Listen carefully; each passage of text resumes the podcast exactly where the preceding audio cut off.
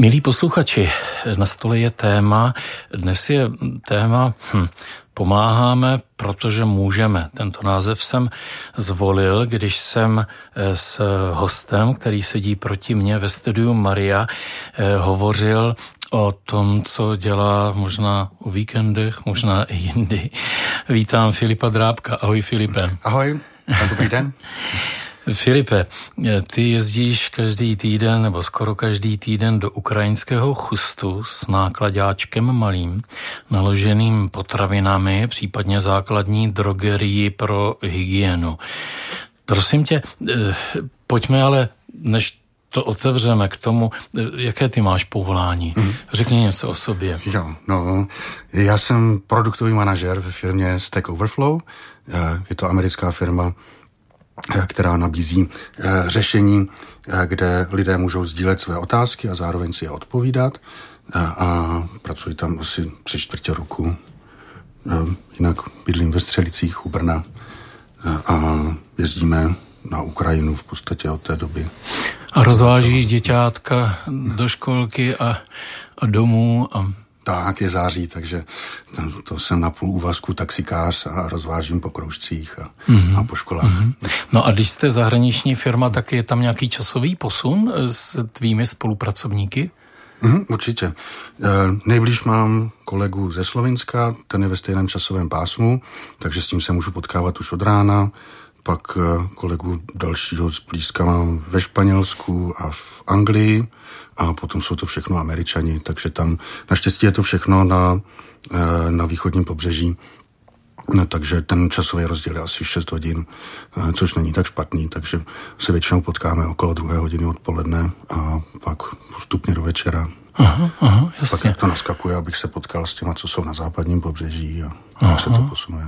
Tak ono těch časových pásem je tam víc, takže poskládat to asi není úplně snadné. Tak, aby jsme se potkali všichni, aha, tak to se, to se podaří tak dvakrát do týdne. Mimochodem, jak taková práce e, na dálku pra, e, vypadá? To každý dělá na svém úseku a dává se to potom dohromady? Mm-hmm. My jsme jakoby samostatný tým, který má jasně stanovené, na čem budeme pracovat, takže se potkáme většinou dvakrát do týdne, pobavíme se o tom, co chceme dělat, jak to chceme dělat, nějakým způsobem připravíme plán, máme dlouhodobý plán, který musíme splnit a pak jenom plánujeme každou iteraci a snažíme se, aby jsme společně eh, co nejefektivněji došli k tomu konečnému cíli. Mm-hmm. A teď položím otázku, která už míří k tomu našemu tématu. Eh, ty, jsi, když jsi byl ještě mladší, tak jsi hodně jezdil, hodně se seděl za volantem? Ne, ne, ne, to, to ani ne, takže já jsem jenom, jenom popojížděl většinou, většinou jsem jenom uh, vozil uh, nákupy pro děti a to je všechno. Takže uh, až teď poprvé jsem zasedl do, do, do dodávky a jel jsem poprvé předtím jenom na dovolenou nejdál. Aha, aha. No a on nastal 24. Bř, bř, březen? Únor. Únor, únor. A skrze která média se tenkrát dozvídal, co se děje? Mhm. No, všechno, co bylo k dispozici. Takže zkoušel jsem eh, ty česká, tak to byly aktuálně novinky. Eh, na seznam zprávy podle mě vycházely pěkné zprávy, jednou do týdne bylo takový zhodnocení, pak eh, na Guardianu jsem se díval, no tam mně přišlo, že vždycky eh, jsou zajímavé věci, kde to šlo, takže to bylo asi spíš, tehdy bylo těch zpráv ještě hodně, bylo to v podstatě v centru dění a bylo to na hlavních stránkách všech médií, takže ano, co šlo. Ano tak, tak jsem sledoval. No a kdy tě napadlo, že budeš pomáhat nějakým dovozem potřebných věcí? Mm-hmm. A, tak už od začátku člověk, myslím, že se všemi to celkem otřáslo, to, co se dělo, takže člověk přemýšlel nad tím, jak by mohl pomoct. Takže jsme se zaregistrovali samozřejmě do všech těch do všech těch webů a hledali, hledali, co bychom mohli, kde bychom mohli pomoct a žena potom našla na Facebooku, že skupina lidí bude vyrážet eh, s humanitární pomocí a že hledají řidiče.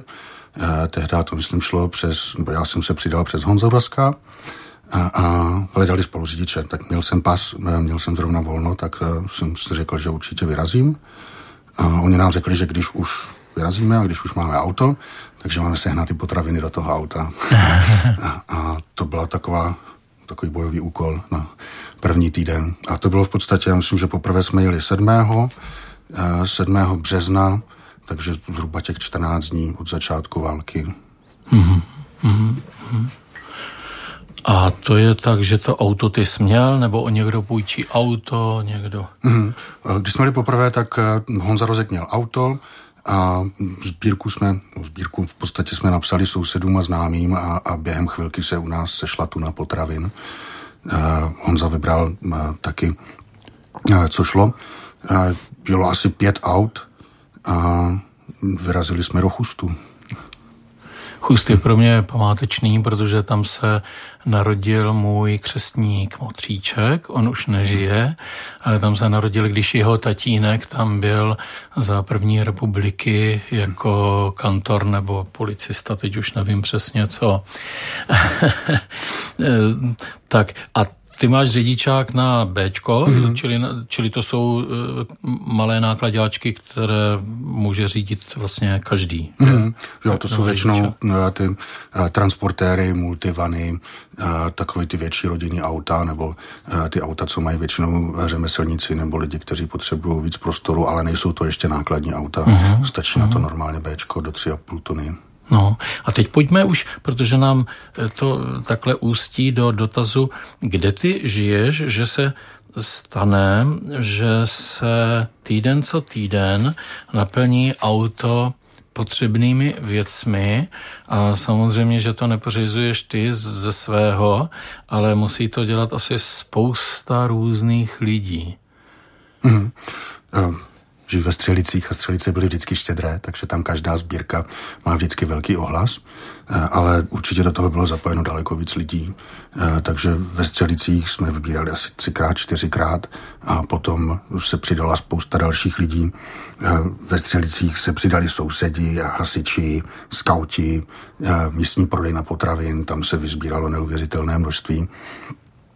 A potom skauti kontaktovali další skauti, známí kontaktovali další známí a takhle to pokračovalo dál, takže nakonec se zapojilo spousta lidí a spousta farností jestli je teda můžu jmenovat. No určitě, určitě. Mě totiž zarazilo, nebo jako úplně nadchlo až, že když by to bylo v těch prvních týdnech, tak je to samozřejmé, jo, to je spontánní. Ale že to funguje dodnes, mm. to je zvláštní kde, ten, kde se to bere. Jo? Střelice teda uvedu pro posluchače jsou 20 minut od okraje Brna nebo čtvrt hodiny hmm. a mají kolik? Dva a půl? Tři tisíce? Tři tisíce hmm. obyvatel a je to docela známé město a jako dobře posazené vůči Brnu, a, ale že tam taková činnost je až do dnešního dne, to je pro mě zarážející. Tak říkej, hmm. kdo všechno se Určitě. na tom podílí. Tak eh, v Bystrici skauti vybírali, v Uherčicích skauti, seleziánští spolupracovníci. Od, od nich přišlo obrovské množství věcí ve farnosti ve Slavkově, v Pozořicích, v Lipůvce, v újezdu u Brna, v gymnázium na Vídeňské vybíralo, koncert byl ve Střelicích, Dobročiny, a potom společnost Vandera, tím nejenom, že vybrali obrovské množství jídla, ale ještě navíc vlastně poskytli příspěvky na, na cestu, to znamená, že když někdo od nich cestoval s námi, tak platil naftu a dálniční známky. Potom u nás ve firmě ve Stack Overflow e, se vybralo taky e, poměrně hodně prostředků a potom vžár nad Sázovou, tam, tam podle mě jenom co šlo přes nás, tak byly aspoň dvě tuny a vlastně otec Záleský Šagy potom rozděl sbírku v celém děkanství a, a oni vypravili autobus do Chustu, a, kde vezli asi 10 tun věcí. A, takže to byla taky obrovská věc. A potom Petr Procházka jako, jako velký dárce a spolupracovník taky ale ve Střelicích spousta lidí se, spousta lidí se zapojila, ať už to byli Drimlovi, Palátovi, Audiovi, myslím, že spousta lidí, co nejenom půjčila auta, ale i jeli s námi. Mm-hmm. Takže teď začínám chápat, že byste se stali jakýmsi dobrým bodem, jako good point, eh, kterému důvěřovali ti, zdaleka i relativně, protože žár není úplně blízko. Mm-hmm. A řekli si, aha, ta naše pomoc eh, se určitě nestratí, určitě se nezatoulá a bude rychlá a účinná. To znamená, že eh, si byli vědomí, že vlastně týden co týden teda jede to auto na potřebné místo. Je to tak? Mm-hmm. My už teď jezdíme vlastně dvakrát týdně, eh, ne dvakrát týdně, jednou za dva týdny, obráceně. Aha, aha. Dřív jsme jezdili každý týden, ale teď, teď už jezdíme s více potravinami naraz, ale jezdíme jednou za dva týdny. A je to tak, většinou to fungovalo přes osobní vazby, eh, takže to, že jsme vybrali chust, to, to byla víceméně náhoda, protože když už jsem se tam dostal a potom jsem doma ukazoval fotky, tak eh, najednou jsem zjistil, že strašně moc známých říká, že to tam zná a že zná ty kněze, kteří tam byli, kteří nám pomáhali vykládat a kteří to zaštiťovali. A, a zjistil jsem, že jsem byl asi jediný, kdo tam vlastně nikdy nebyl eh, ze svých příbuzných a známých. Takže jsme zjistili, že máme osobní vazby na ty lidi a spousta lidí, kteří jsou ochotní se za ně zaručit, eh, za ty lidi, kterým předáváme to zboží. Eh, a potom všechny ty další sbírky vlastně fungovaly přes eh, známé a přes kamarády, na které máme další osobní spojení. Takže většinou to bylo tak, že my jsme se zaručili, někdo se zaručil za nás a další věc byla v tom, že to zboží distribuujeme přímo tam. Eh, že můžeme garantovat, že to zboží přijde přímo do farnosti, ve farnosti ho přímo rozdělí a předají dalším. Nenecháváme to zboží nikde eh, na hranicích, vezeme ho přímo na místo a přímo jsme viděli, jak se, jak se rozdává, viděli jsme ty fronty lidí, kteří tam na to čekají. A, eh, takže si myslím, že máme důvěru v celý ten řetězec. O tom budeme určitě hovořit hmm. dále a později. Možná hraje roli ty četné návštěvy eh, nás eh, z Česka do zakarpatské Ukrajiny na tom romantickém příběhu Nikolaš, Nikoli Šuhaje, hmm. že tam spousta lidí Určitě, bylo. Bylo tam spousta lidí a myslím si, že spousta lidí má přímo i spojení na, na tu farnost, kam jezdíme, že, že to byla známá farnost a že spousta lidí znala i ty, i ty kněze, kterým to vozíme. Uh-huh, uh-huh. Tak my po písni se dáme do podrobností tady té dobrovolnické služby.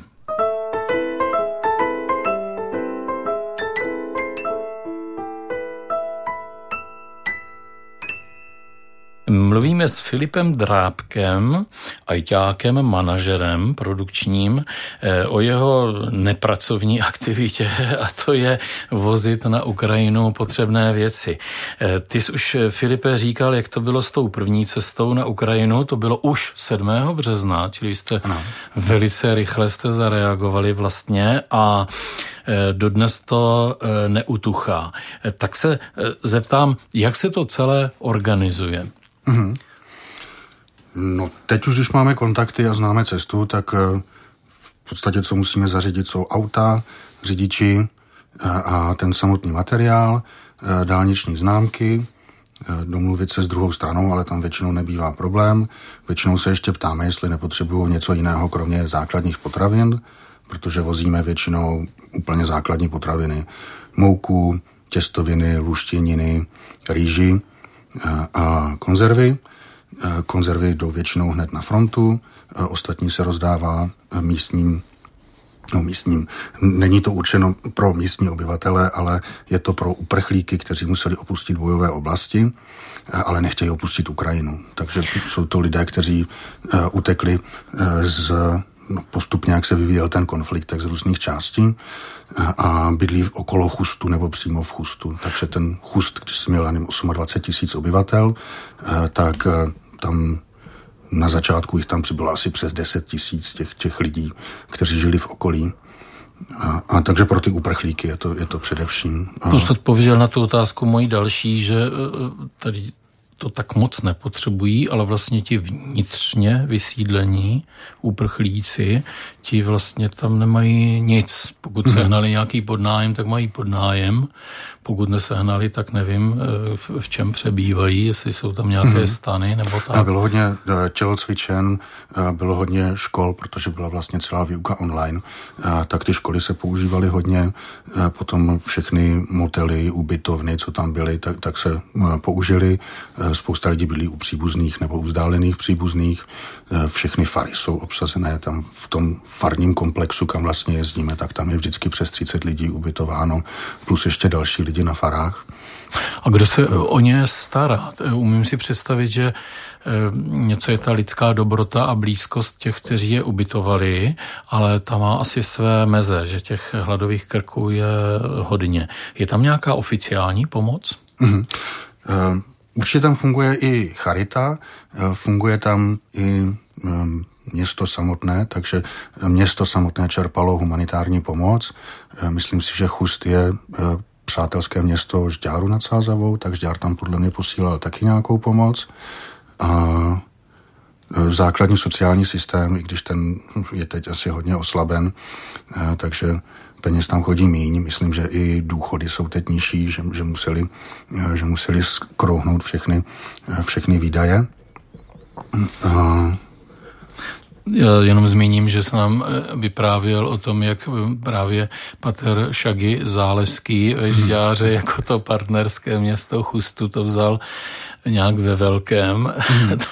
Určitě. Ta, on, on, to je asi vždycky ve velkém, ale eh, byla zvlášť podle mě pomoc samotného města, kde město vybíralo pro město mm-hmm. a potom otec Záleský vybíral ještě sám, vybírala podle mě celá celé okolí a vybral neuvěřitelné množství věcí a je tam přímo dopravil. On tam přímo má právě ty osobní kontakty a většina těch lidí, kteří tam byli předtím, tak tam jeli s ním. Aha. Eh, takže on se osobně zná s těmi, s těmi kněžími eh, a to, co vybral, tak naložili do autobusu a odvezli, odvezli až tam. Bohužel tedy nepustili je s autobusem přes hranice, tak potom z, z ukrajinské části museli přijet dodávky a pendlovali mezi Chustem a hranicí a všechno to odvezli, odvezli do Chustu. Z Chustu potom to převáželi ještě trošku víc na sever, do jiné farnosti, ale vybrali obrovské množství.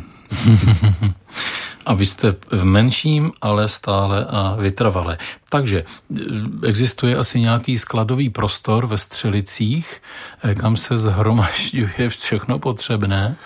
No, začínali jsme u nás doma, a, takže to v určité míře už potom muselo přestat, protože už jsme se nemohli dostat do koupelny a, a už, už ty krabice banánovky byly úplně všude, a, takže potom jsme se přesunuli, některé sbírky byly v hasičce, a, co jsme organizovali a teď všechno, co se snažíme navozit, tak vozíme k rybům, k kšeniným rodičům naproti do garáže. A tam tím, že jezdíme každých 14 dní, tak nejvíc jsme tam měli 5-6 tun potravin za ráz a to už, to už je v podstatě hmm. jak osobní hmm. auto. Ne, Jak se to dělá s nosností? On, ono je to omezeno. no, to, to možná to můžeš trošku, naznačit. to je trošku horší. Ta nosnost je většinou takových 800 kg na auto, bych řekl, maximum. Takže když dáme, co se vejde, tak, tak snažíme se optimalizovat. Většinou dáme trošku na sporu toho těžšího, takže dáváme eh, mouku, rýži, eh, konzervy a pak se to všechno přikryje ještě těstovinama, protože ty jsou lehké a skladné. Takže v konečném výsledku to vypadá, že to auto je poloprázdné, mm-hmm. protože těch 800 kg v té mouce, mm, to, to, to jsou mm-hmm. v mhm. podstatě dvě řady, tři řady mouky. Mm-hmm. No celníci můžou být v takovém dvojím rozpoložení. Jedna je teda dodržovat nějaké předpisy, všecko kontrolovat, hlídat, aby nebyla nějaká šedá ekonomika, aby se to třeba potom neprodávalo, aby se to mm-hmm. neobjevovalo v regálech eh, obchodů, protože když je to od vás zdarma darované, tak se na tom nemůže nikdo další přiživovat. A na druhé straně je tam možná nějaká ta vděčnost, pomáháte nám jako celé zemi, eh, tak eh, přimhouříme oči řidiči. Jak to tak funguje na těch hmm. přechodech? My jsme, my jsme s celníky žádné problémy neměli. E, většinou, když už je někde nějaké spoždění, tak je, to, tak je to na té maďarské straně, která kontroluje jakoby věst zpátky do Evropské unie a kontroluje to poctivě. Eh, takže tam, když najdou někoho, kdo nemá biometrický pás nebo, eh, nebo když jsou jakékoliv problémy, opravdu kontrolují poctivě, takže tam je tam ta čekací lhuta může být velká, ale opravdové spoždění jsme tam zažili jenom při té první cestě, kdy jsme tam čekali 14 hodin. Eh, jinak teďka si myslím, že už maximálně třeba dvě hodinky na té maďarské straně. A ono je nejlepší jezdit přes Maďarsko? Eh, tam, kam jezdíme do toho chustu, tak si myslím, že ano. Aha, aha. My jezdíme přes takový malý přechod, přes výlok. Aha. A ten je opravdu malinkatý. Eh, většinou tam můžou jenom ty auta do 3,5 tuny, maximálně nemůžou tam nákladáky, takže když jdeme s něčím o něco větším, tak musíme přes Lužanku o kousek nahoru a tam už je to opoznání větší. Eh, a na tom výloku ten začátek těch prvních pár měsíců už jsme v podstatě znali i všechny ty celníky, jak se tam točili směny, tak už jsme všechny znali a oni znali nás, ale teďka za poslední tři měsíce se to zase všechno promíchalo a jsou tam úplně noví lidé. Aha. Aha. Takže ale funguje to, funguje to vesměs bez problémů. Většinou opravdu chápou to, že vezeme humanitární pomoc, eh, takže papíry se musí vypisovat, to znamená, že musíme mít seznam toho, co vezeme, odvážený s váhou, eh, oni si to zanesou do systému, eh, opravdu to evidují, takže opravdu je nějaká elektronická evidence toho, co jsme přivezli. Papíry potom musíme s kolkem převést na ukrajinskou stranu, předat otci Miroslavovi, který to, eh, který to tam spravuje. A on musí být schopen potom prokázat, jak vydal ty potraviny. To znamená, Čili není to žádná náhodná věc. Snaží se to hlídat, aby opravdu eh, se nestávalo to, že se to bude rozprodávat. Co jsme slyšeli, takže může se to stát, což asi u každé pomoci to, tomu se nedá úplně zabránit, ale většinou se to stává tak, že někdo nechá to zboží na hranicích a pak, pak se s tím může něco stát. Tím, že to vezeme přímo až na místo a předáváme to někomu, kdo má systém vydávání a, a komu věříme, tak si myslím, že se to minimalizuje. Mm-hmm. V kolik se vyjíždí kterého dne? Mm-hmm. Vyjíždí se, většinou se snažíme jezdit na sobotu a vyjíždíme v sobotu ráno, takže většinou vyjíždíme okolo druhé hodiny raní a vracíme se podle dopravy mezi 11. a první hodinou. Takže buď toto stihneme se otočit ještě ten den, anebo přijedeme někdy v neděli brzo ráno. Aha, aha. Jo, či, což taky odpovídá na otázku, jak, co na to zaměstnavatel. no, většinou snažíme se o víkendech, ale jezdí se i přes týden, záleží, jak to vyjde. Eh, většinou záleží na, na tom, kdo pojede a komu to jak vyhovuje. Eh, je výhoda toho, že už tam se tam protočilo tolik lidí, že už je tam dost lidí, kteří znají cestu a znají všechno ohledně papíru i toho, jak se tam má dojet, že už vlastně nemusím jezdit já, ale je spousta lidí, kteří tam jezdí samostatně a jsou schopni tam dopravit zboží, že jim v podstatě jenom seženeme Eh, seženeme jídlo nebo spolujezdce, co potřebují a oni potom odjedou podle toho, jak jim to vyhovuje. A je to teda většinou na otočku, což je nějakých těch 18 eh, hodin? Nebo hmm. je to někdy třeba i s přespáním? My jsme jezdili zatím vždycky na otočku, eh, ale vím, že Honza Rozek tam přespával, že, že to zkoušel i na dva dny, že byl sám, takže přijel tam, vyspal se a jel zpátky. U jednoho řidiče to je teda hodně náročné, mm. to ani není úplně rozumné, ale když je to ve dvou řidičích, tak se to určitě dá. Jo, jo? ve dvou se na otočku dá, to se jenom vystřídáme, eh, řekneme si zavčas, kdy, kdy jak budeme střídat. Ano, a... ano. A jak se ti lidé, kteří tu pomoc potřebují, dozvědí, že tam přijedete a že tam teda něco je k výdeji. Mm-hmm.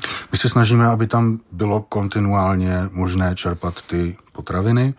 Eh, je to označeno už při vjezdu, že se tam dá čerpat humanitární pomoc a oni museli být i zaregistrováni eh, u úřadu, aby, aby jsme my tam mohli vozit tu pomoc, protože už na hranicích se v podstatě, oni mají nějaké identifikační číslo, ke kterému oni to přiřazují, eh, takže by to mělo být oficiálně zaregistrováno a je.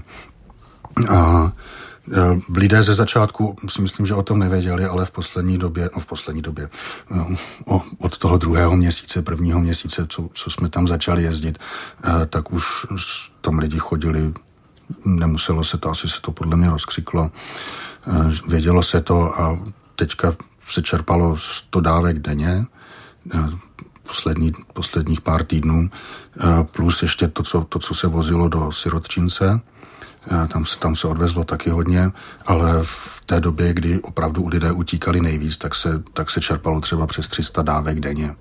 A ta jedna dávka je uh, několik kilogramů jídla. Mělo by to být jeden balíček na rodinu.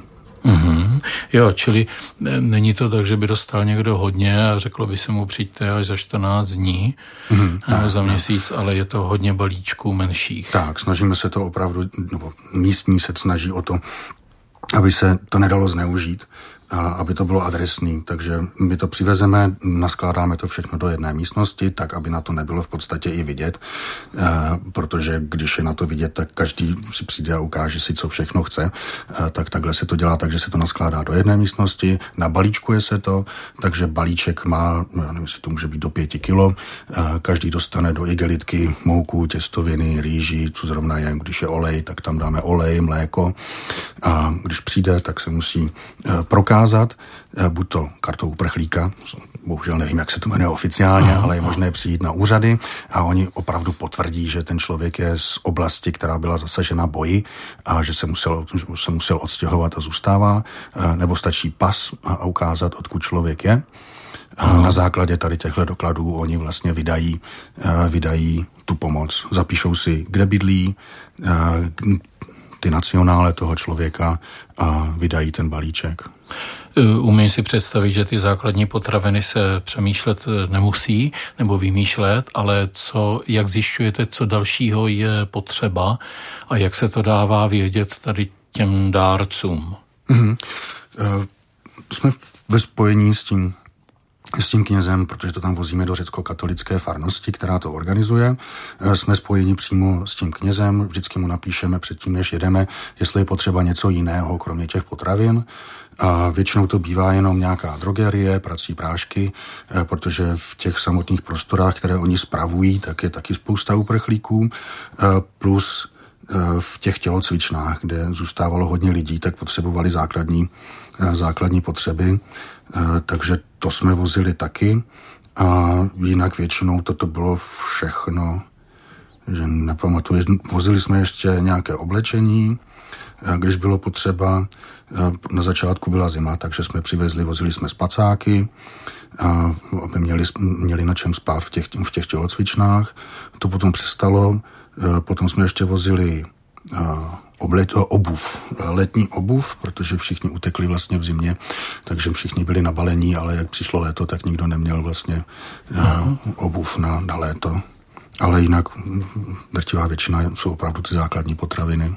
A jak se ty potřeby proměňují? Proměňují se nějak od toho března?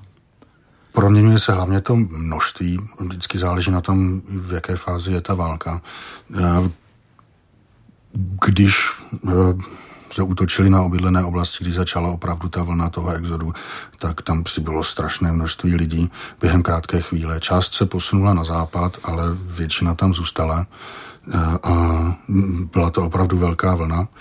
Eh, takže to jsme opravdu museli jezdit každý týden, protože bylo potřeba pořád a, a ty fronty tam byly vidět. A vždycky záleželo na tom, jak se vyvíjí ta válka, takže když se dostalo zrovna víc lidí z Mariupolu, tak, tak se objevili i, i v Chustu. Ona to není jakoby hlavní trasa pro, uh, pro lidi, kteří opouští Ukrajinu.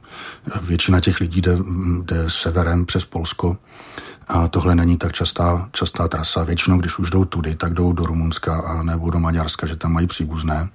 Ale i tak bylo poznat, když třeba ten Mariupol, když se podařilo utéct, lid, utéct více lidem, tak eh, to jsme tam zrovna přijeli a, a skládali jsme potraviny a zrovna nám říkal ten otec, tohle je paní, které teď záníme ubytování a přišla se třema dětskama a každý měl dvě igelitky, neměli, hmm. neměli vůbec nic. Setkáváš se také s negativním postojem k té činnosti, že někdo řekne, proč to tam pořád vozíte, nebo on si to někdo nezaslouží, Předpokládám, hmm. že ten velký okruh lidí, které taky hodně jmenoval, jsou lidé, kteří není to floskule, mají srdce na pravém místě, vědí, kde je to potřeba a dělají to ne pro nějakou vděčnost, ale protože vidí, že je to potřeba. No. Ale takže jedna moje otázka je na postoj těch, kteří přijímají tu pomoc, jestli to bude už třeba jako samozřejmost nebo jak. A druhé, jestli není někdo, kdo by to nějakým způsobem torpédoval. Mm-hmm. Já se nesetkávám tak často s lidmi, kteří by byli vysloveně proti té pomoci. Jednak proto, že my vozíme to jídlo přímo utečencům na Ukrajinu. To znamená, ti lidé, kteří jsou proti tomu, aby byli tady, tak nemůžou říct, že podporujeme eh, přistěhovalce, nebo jakkoliv, jakkoliv to nazvat. To, to většinou byli lidé, kteří si stěžovali. A, a častěji teda je ta diskuze o tom, jestli ta pomoc má opravdu smysl, eh, jestli není lepší dát peníze eh, větší organizaci, která je schopná dostat tu pomoc přímo až na tu linii, na, na, na, na hranici toho střetu, kde opravdu ty lidi nemají, nemají nic, kde, kde zrovna utekli Eh, jestli by to nebylo adresnější. A to teda nejenom vojáci, ale civilisté. Ty civilisté, no, kteří v podstatě, jak, jakmile se posune fronta, tak spoustu se začne posunovat masa lidí a ne všichni dojdou až nakonec, až k těm hranicím, protože ten chust je relativně blízko hranicím, to je hodinu od hranic, takže na jednu stranu se tam posouvají lidé, protože už je tam bezpečno a opravdu tam ještě žádná raketa nespadla, nejblíž spadla 30 kilometrů od chustu a, a tam je otázka, no to se asi ptá víc lidí, jestli nepřispívat spíš eh, na eh, ty uprchlíky, kteří jsou opravdu kousek od toho střetu. Uh-huh. A, a odpověď? Tam samozřejmě, pokud každá pomoc je vítaná, takže, eh, takže naše pomoc je postavená spíš na tom, co můžeme dělat my. A my se nemáme šanci dostat tady do těch liní. Jednak časově jednak z hlediska bezpečí a kontaktů, že nemáme, nemáme žádný kontakt, eh, jak se tam dostat. A nás podporují většinou spíš lidé, kteří samozřejmě, no samozřejmě, předpokládáme, že přispěli i, přispěli i jinde, ale eh, podporují nás proto, protože to je cílená pomoc, která jde přímo lidem. A myslím si, že řada z těch lidí by nepřispěla na větší organizaci, eh, protože by neviděla to, kam to jde přímo. Eh, takže je to kapka, ale dokud kape. Čili odpověď je kladná, má to smysl i tady ano. v tom malém, které teda vlastně ani vůbec malé není, když je to takhle dlouho a takhle tak, já vytrvalé. myslím, že má smysl každá pomoc. No, no, no. S Filipem Drábkem o eh, pomoci Ukrajině.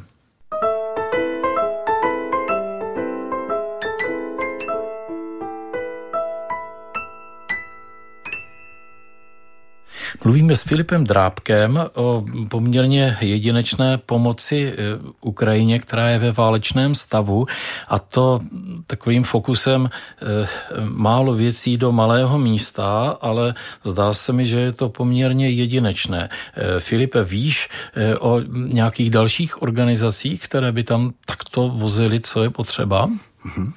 No, z těch, co jezdili, tak vím, že Honza Rozek pořád jezdí, Potom na stejné místo do chustu přispívali, jak jsem zmiňoval, ze Žďáru, Jan Čižinský se skauty tam podle mě přispíval, nebo jestli to bylo s městskou částí, to přesně nevím, ale vím, že tam poslali taky několik aut, ale tam nevím, jestli, jestli pořád jezdí nebo ne.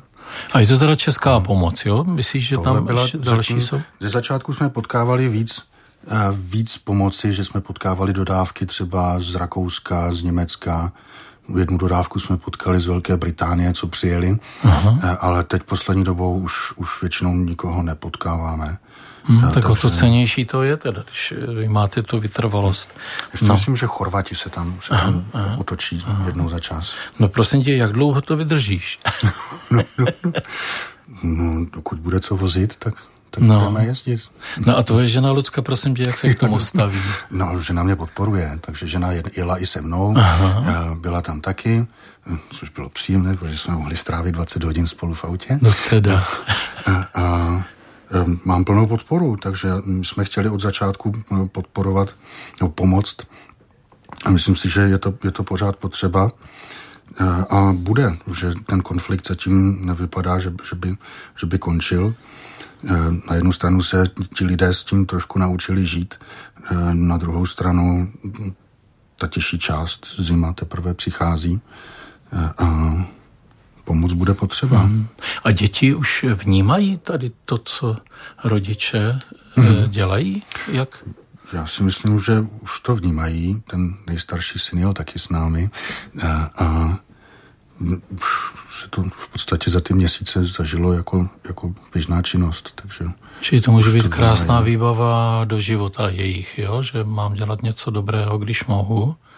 Doufám. Takže budou třeba tatínka napodobovat. No a teď tedy k tomu důležitému, eh, jak může případný posluchač tedy pomáhat eh, přiložit ruku k dílu. Mm-hmm. No, my jezdíme, v podstatě, my jezdíme každých 14 dní a střelický scout garantuje tu distribuci samotnou. To znamená, že my se staráme o tu samotnou přepravu a cokoliv nám někdo předá, tak eh, jsme schopni doručit, eh, jsme schopni to prokázat i těmi papíry, že jsme to dovezli až na místo, až po eh, to samotné razítko farního úřadu v Chustu s razítky přes hranice.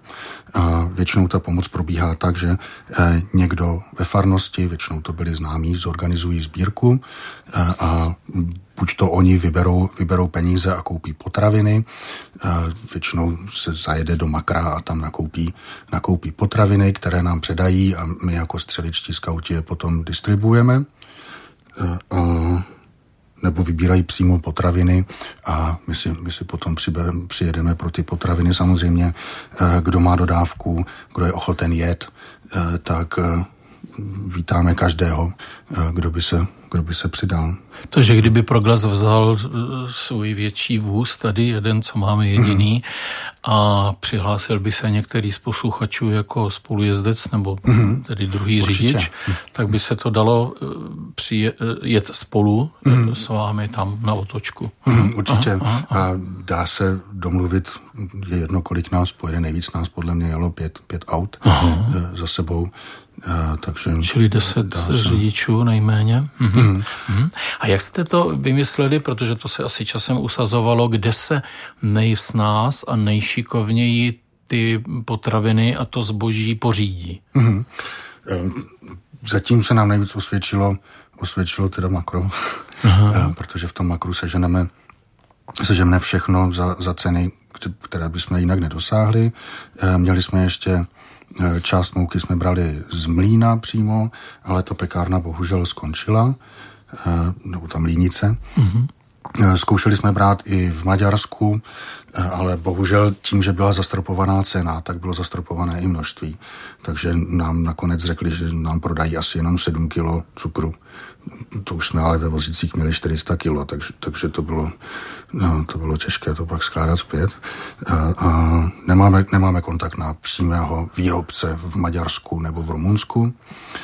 Zkoušeli jsme se i ptát místních, zkoušeli jsme se ptát těch kněží tím, že jim věříme, tak jsme se ptali, jestli nemůžeme třeba posílat naše dary přímo tam, ale většinou byli, většinou byli proti, nechtěli přijímat peněžní dary, že bychom eh, jako jednotlivci eh, posílali peníze tam, eh, říkali, že většinou to jídlo je tam opravdu drahé a že ta kvalita je nižší než to, co my dovezeme. Aha, aha. Uvažovali jsme o tom, o tom Rumunsku, ale tam zase jsme měli nějaké zprávy o tom, že ta kvalita je o něco nižší. Takže zatím nejjednodušší, co je, tak když už opravdu někdo udělá sbírku, tak nám předá ty potraviny, takže koupí v Čechách a my jako skauti potom distribuujeme. Uh-huh, uh-huh. Slovensko se nějak zapojuje, nebo když to jezdíte přes Maďarsko, tak se to jako netýká, ale člověk bych si řekl, tak co to koupit v Košicích? Uh-huh. To jsme ještě neskoušeli, popravdě to nevím, jaká, my, jsme v podstatě slovenským vždycky jenom, jenom projeli, že to je ta nejkratší část cesty, e, takže Slovensko jsme neskoušeli. Ano. No a když tedy řeknu střelice jako střed tady toho, střed toho dění, eh, tak může někdo přispět eh, přímo třeba na faru mm, organizačně nebo pomocí nebo těmi penězi? No, peníze, peníze přímé nevybíráme. Opravdu scout se věnuje čistě té distribuci, takže preferujeme, preferujeme, když opravdu dostaneme to zboží samotné, které jenom distribuujeme, ale pokud se někdo chce účastnit pokud se někdo věnovat peníze, tak s ním můžeme přímo zajet do toho makrána, koupit to, aby s tím neměl, neměl problémy. A jinak kontakt asi, asi na mě bude nejjednodušší. No, tak možná, že si ho zapíšeme a potom ho dáme i do článku, který je na webu, už teď, že k tomuto pořadu, takže klidně diktuj. No, ráda. Tak uh, telefonní číslo? Nebo? Ano. Dobře, tak telefonní číslo je 728 441 527. Tak to je telefonní kontakt na Filipa Drábka 728 441 527 a mail? A mail je drábek.filip drábek.filip zavináč gmail gmail gmail.com Dobře, dobře, mohu se ozvat. To znamená, že je možné také říct, hele, já to teda půjdu koupit a když bude někdo moci jít se mnou, tak vlastně on ví co, mm-hmm. ví zhruba kolik a já to platím. Je, je tam v podstatě přímo bude mít v ruce, v ruce fakturu, a potom přímo samozřejmě se může účastnit celé, celé cesty, může, může být u nakládání, může jet s námi a přímo to předat na místě, to není žádný problém, a nebo většinou dodáváme fotky toho, když to nakládáme, a potom papíry, které předáváme na maďarské straně, papíry, které předáváme na ukrajinské straně. A ty papíry potom, ty ukrajinské z hranic, když přivezeme do té farnosti, tak nám tam otec Miroslav může dát jako razítko při převzetí, ale posíláme fotky i z převzetí, z toho, když vyskládáváme ty potraviny přímo na místě. Čili skutečně potvrzení, že to opravdu došlo mm-hmm. svého cíle. To je docela podstatná věc, protože dneska se lidi ani tak nezdráhají pomoci, jakože chtějí být přesvědčení o tom, že, mm-hmm. že se to někde neproflinkalo nebo ne, nedostalo někam, kam nemá. A když ještě říkáš, že ty konzervy jdou přímo na frontu, tak to si tam oni oddělují eh, v tom chustu? Ano, to oni oddělují a oni jsou přímo v kontaktu i vlastně s lidmi z chlustu, eh, kteří jsou na frontě a jeden ten pán z farnosti jezdí přímo za místními z chustu, za vojáky, kteří jsou z chustu, eh, jezdí tam a, a vozí tam přímo eh, ty konzervy a, a jídlo. Aha, eh, Takže aha. to tam fungovalo poměrně brzo. Byli samozřejmě ve spojení i s úřady a konzultovali to, takže část těch věcí ze začátku posílali úřadům a úřady je dostávali do míst, kam by jsme se eh, my nedostali a ani oni. Takže eh, takový na co jsem byl hrdý, tak bylo, když byl, když byl obležený Mariupol, takže že dokázali dostat ty konzervy přímo, přímo dovnitř. To znamená, že to muselo jít přes úřady, eh, že tam už, tam už se propašovat, to už by byla sebevražda, ale že to dokázali dostat až dovnitř a že to měli potvrzené, že se to dostalo. Hele, a posílali jste s tím i otvírák na konzervy, aby nebyli zklamaní. No, to už, to už si poradili. Jsem viděl ten film Trosečník, ne, jak on tam tu konzervu a to nešlo ničím na světě otevřít bez otvíráku. No tak.